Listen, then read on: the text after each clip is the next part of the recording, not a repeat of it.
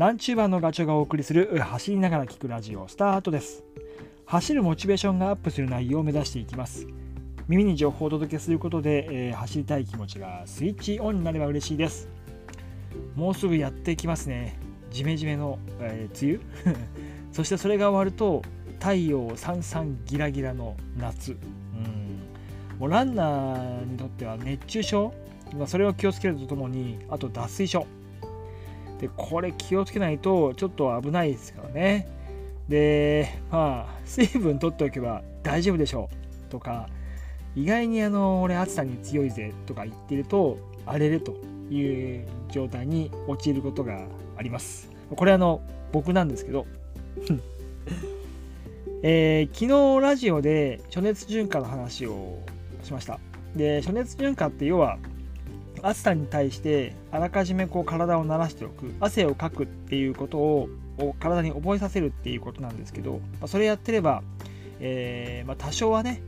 あのー、うんまあ、防御というかあ体勢は整えられるとは思うんだけど完全じゃない。特にほら今年は、まあ、去年もだけど騒動の影響で、えー、と冬春夏っていうその季節のステップ気温変化とか湿度の変化っていうのをこう体が慣れきってないまま 今迎えてる、うん、本当だったら春に、えー、例えば勝負レースフルマラソンもそうだしトレーンレースを入れてたんだけどそれがあ中止になってしまったとか延期になったということはよくある話で。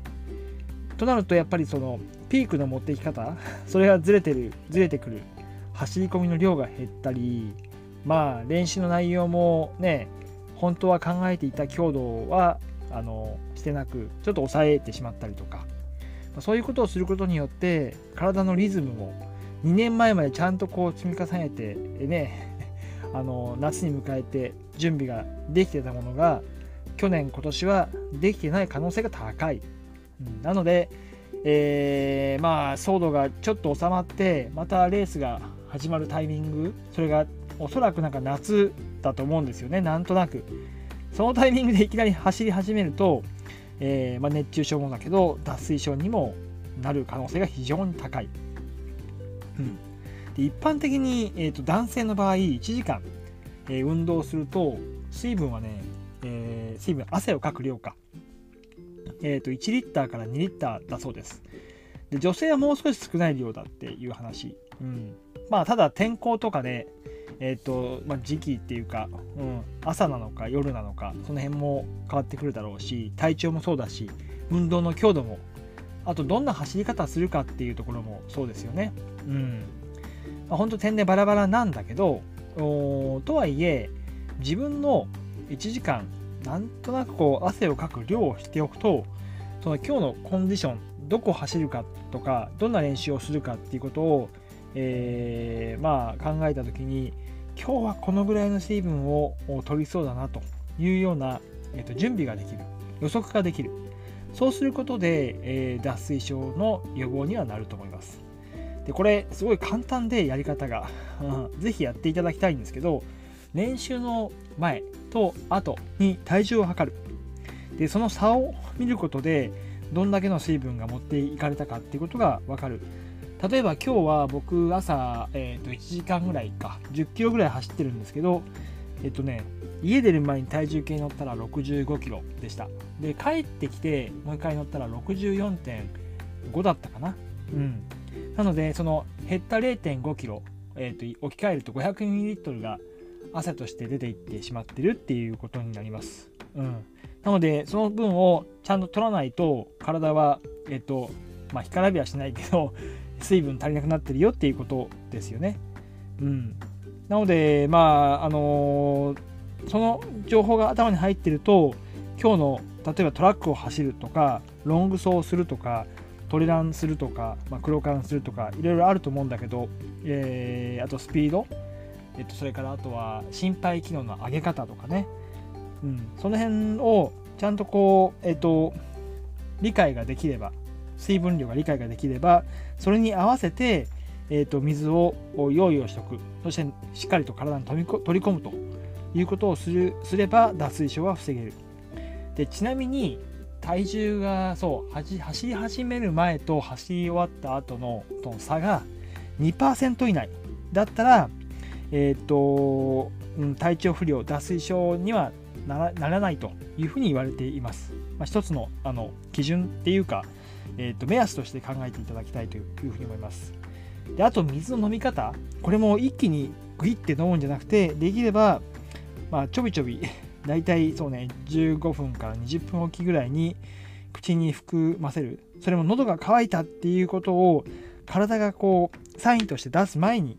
あの定期的に飲んでおくことが非常に大事。これはね結構トレランとかやってる人は結構習慣になってるかもしれない。